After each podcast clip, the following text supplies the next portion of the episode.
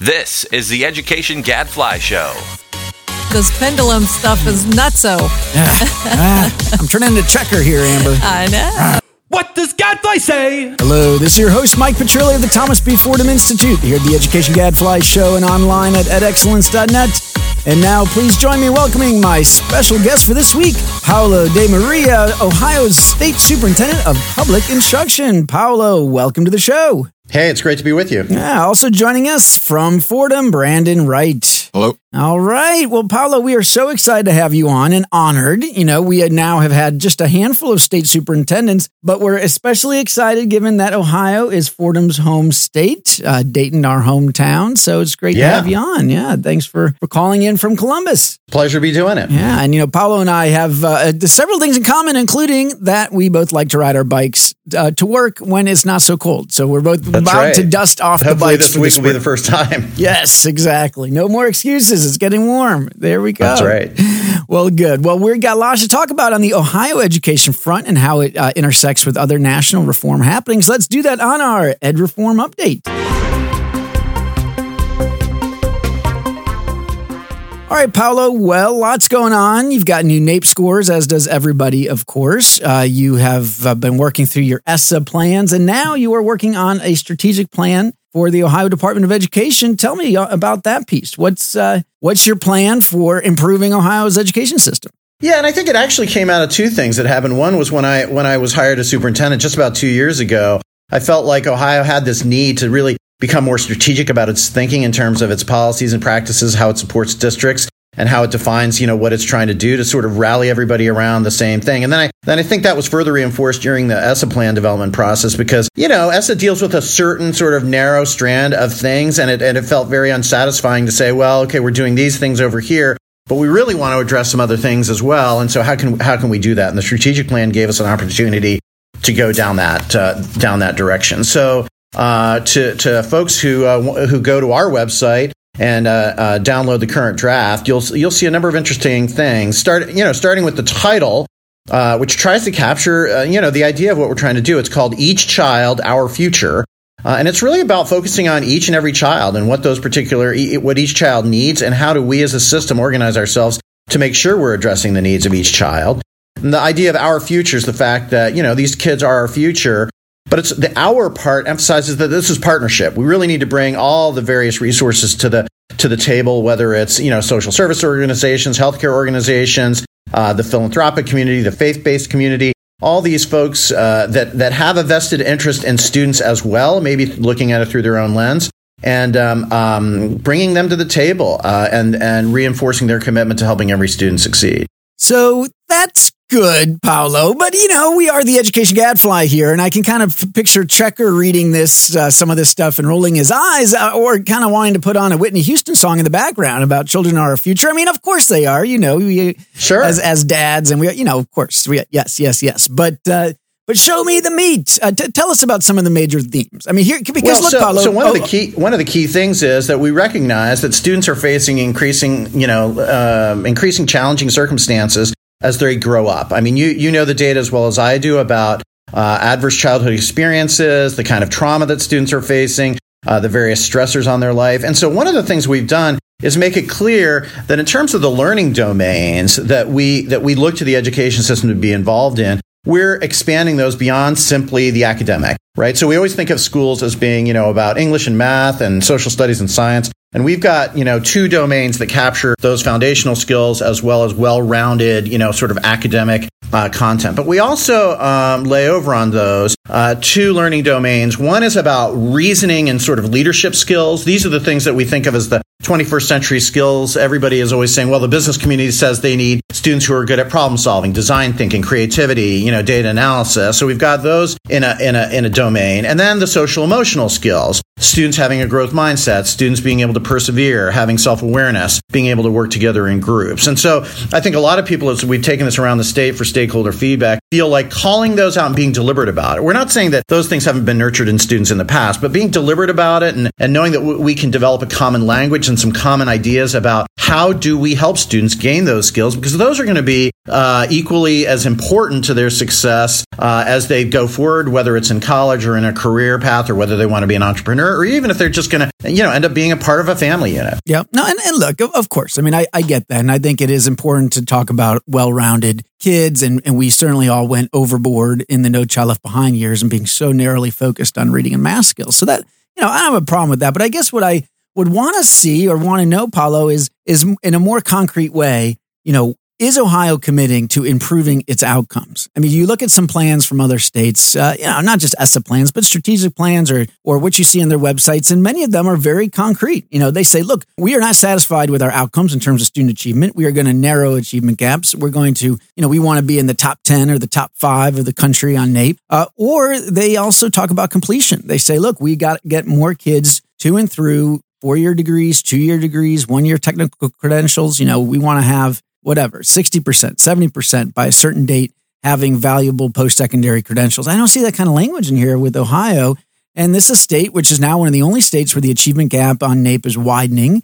You know, where there's basically been no progress in 10 years, like a lot of other states. I, look, I mean, I just, I just worry that we're sleepwalking. And so where's the sense of urgency that says, hey, okay, all these skills, all the knowledge, all these attributes, yes, but it's to an end, which is to help kids actually be successful in today's economy and, and to be well prepared Right, citizens. right. I mean, can well, we get actually, that's that? where you know. So that's where our goal statement uh, comes from. You know, it was very tempting to go back and pick out goal statements that represented either NAEP scores or ACT scores or, or, or all the traditional academic indicators that we've used in the past. But what we want to do is basically say, okay, do our students actually go on to be successful in what they do after high school? So we, we've identified three things, which is essentially uh, being enrolled and succeeding in a post high school learning experience, which would include adult career tech, it would include a you know two year or four year college, an apprenticeship program, uh, and what have you. Serving in a military branch uh, is the second key thing, and then the third one is earning a living wage. Uh, and and uh, we, you know, by by stating it that way, I think it, it, it puts this system more in tune with what are those competencies, you know, and knowledge and skills.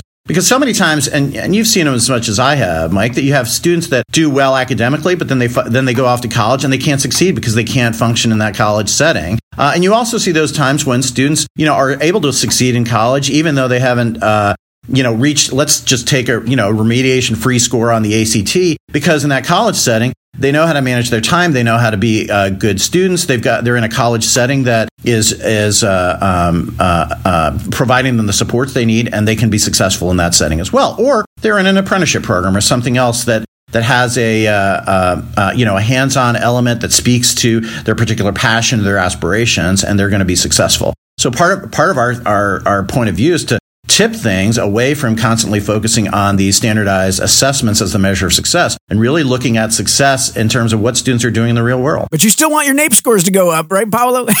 I mean, I mean, let's make Well, it both know, I. I, I saying, think that's right? I think that's a debate happening that's going to happen increasingly among state superintendents about you know I mean we we see places where we hold them up as having done some great things and their NAEP scores are going down and I, I think there are people out there wondering whether the the the the persisting focus on NAEP NAEP NAEP uh, is really the the thing that's uh, right by our kids.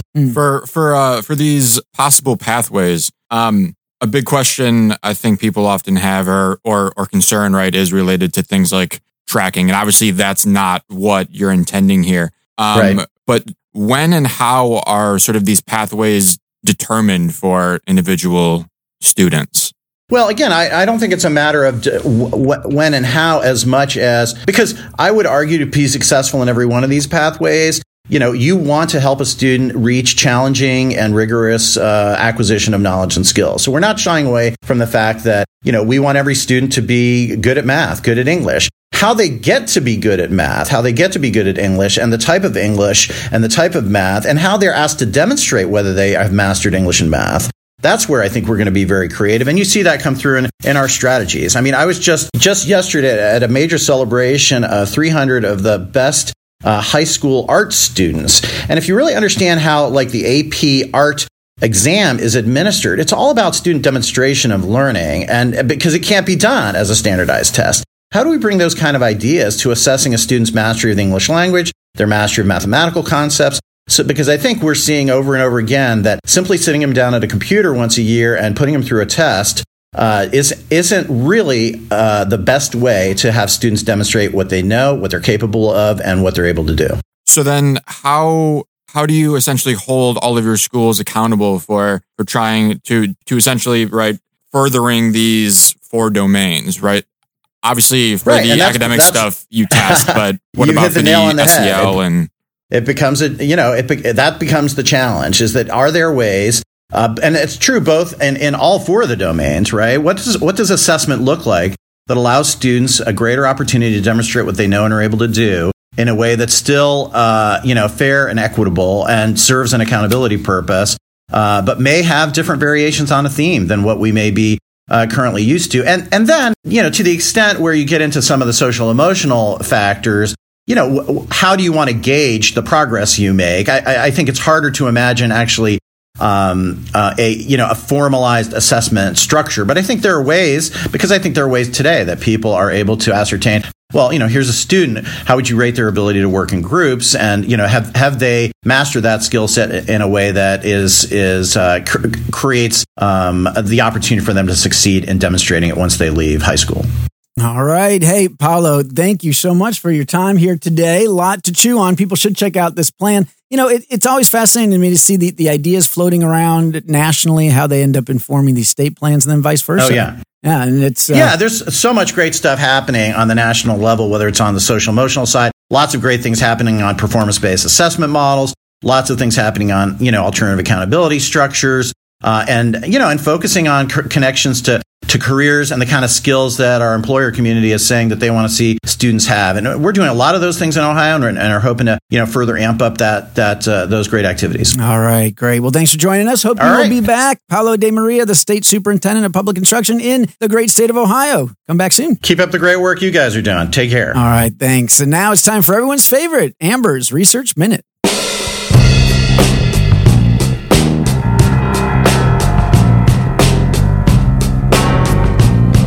Welcome back to the show, Amber. Thank you, Mike. So, you know, that, that interview we just did with Paolo from Ohio, I got to say, to hear him say that he's not necessarily committed to boosting Ohio's NAEP scores, boy, this What? is a different that. era that we are in. I can imagine. Huh. Well, Yeah. what, what does he care more about? I'm Well, curious. you know, a, a broader look at, uh, you know, non-cognitive stuff. I'm guessing. Indeed. Come on, people, both end. We can walk and chew right. gum. We can. We're gonna have well, all I hope these. he's not listening to this part. I mean, he was kind enough to come on the show, Yeah, and know, now sure he is. Hello, Paolo. I, it's okay. He's a public official. He can take it. oh my goodness. You know, I, we're gonna have all these people out there, these kids who are are just have great grit. They can't read and do math. right? But they Uh, persevere. let's hope not. Right? Can we not swing that far? This pendulum stuff is nutso. Yeah. Ah, I'm turning into Checker here, Amber. I know. I'm seeing it. All right, what you got for us? We got a new study that examines outcomes for first generation college students. It's going to make you even more grumpier, uh, meaning those whose parents did not attend college at all. This was an IES report that looked at their entrance into post secondary education, persistence, completion, and labor market outcomes.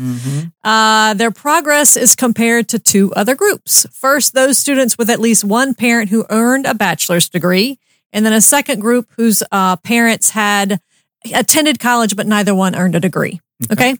Uh, data are drawn from three sources. Not that, well, not that people care a lot about this, but it was cool because they were drawing like these longitudinal data sets from these huge sa- samples.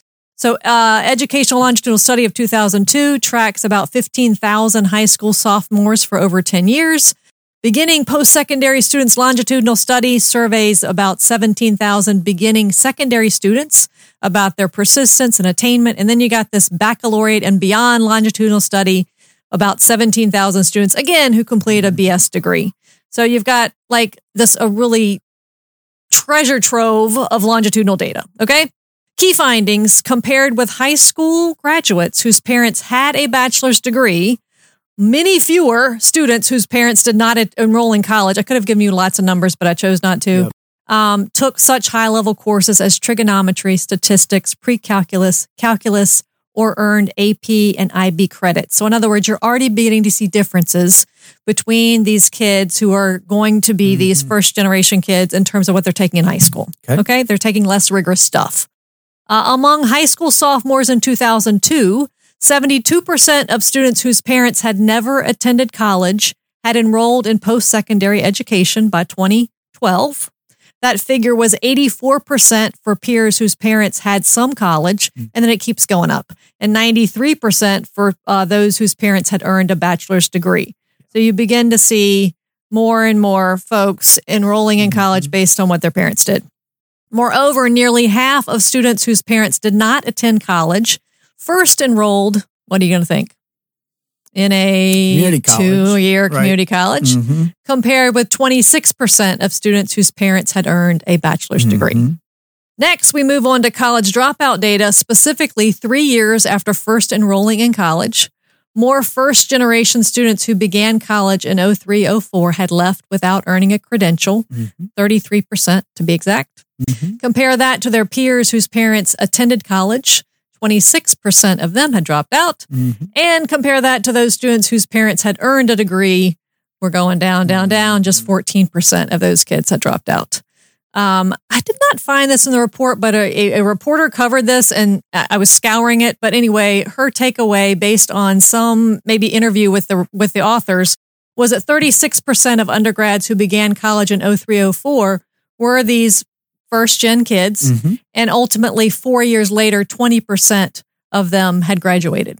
Okay. I didn't see that. Twenty percent anywhere. of the thirty-three, or mm. of the like- 36% of undergraduates. Mm. And it was a little hairy whether it was the same exact sample.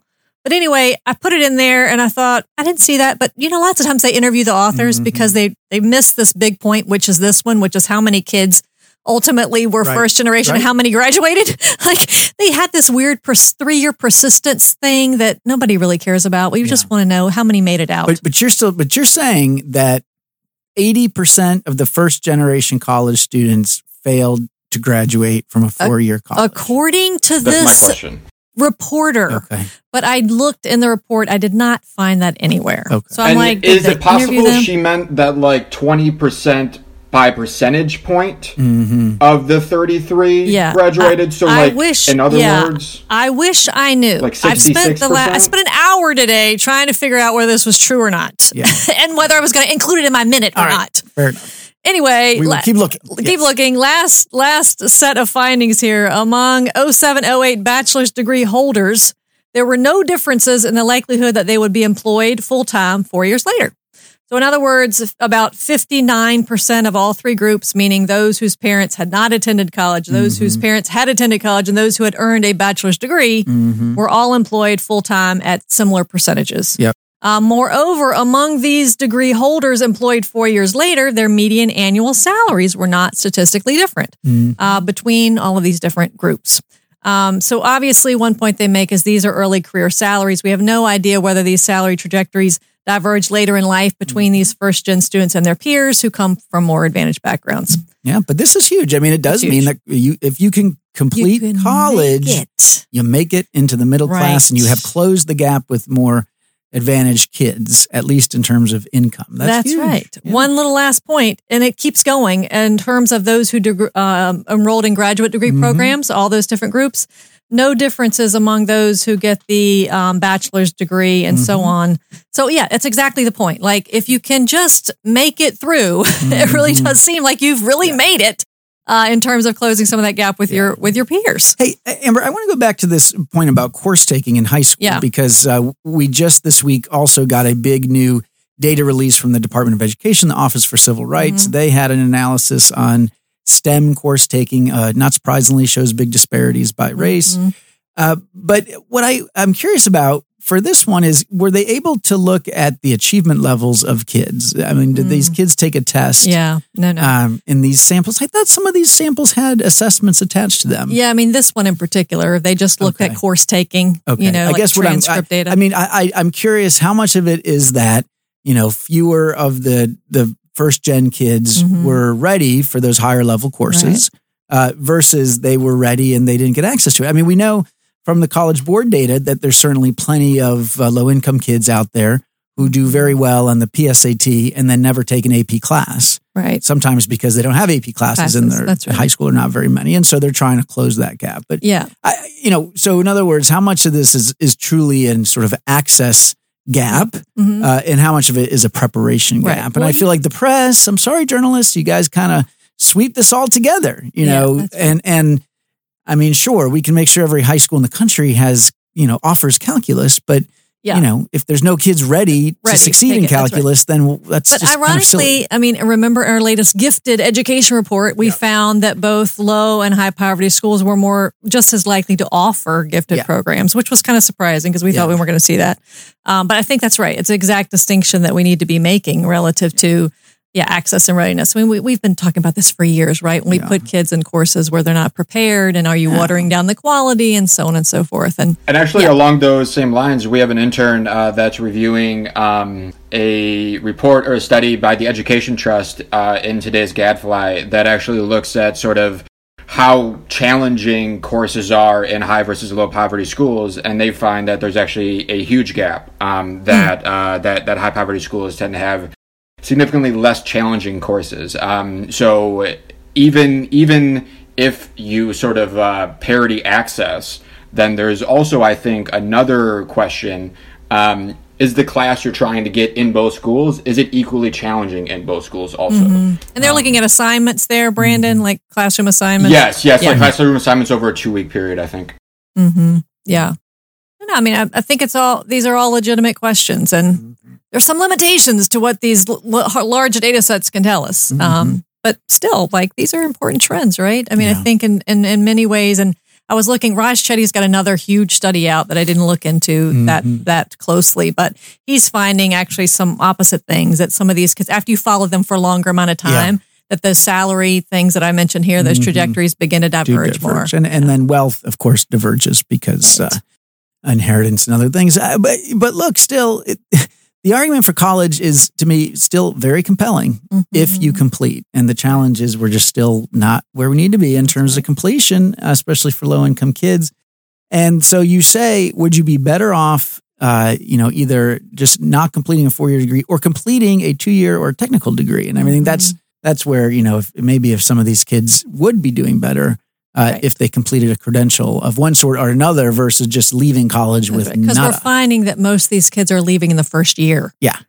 And, you know, some of it's finances, right? That's Yeah. another thing that kind of gets brushed under the table sometimes. Um, but yeah, sometimes it's just lack of preparedness. but prepared. but yeah. if they're leaving in the first year, could could we get them through two years, right? Yeah. I mean, they're they're or not. even a one year technical credential in some Right. fields are really valuable. Yeah. But again, the better ones, you have to have strong reading and math and writing That's right. skills. I mean, it doesn't make our K 12 job any easier, That's right. uh, but it may mean that we need to do things differently, especially look in, in you know, 11th and 12th grades. Multiple pathways, Mike. So many. Sing it. Sing it, Amber. all right. Hey, that is all the time we've got for this week. Until next week. I'm Brandon Wright And I'm Mike Petrilli of the Thomas B. Fordham Institute, signing off. The Education Gadfly Show is a production of the Thomas B. Fordham Institute, located in Washington, D.C. For more information, visit us online at edexcellence.net.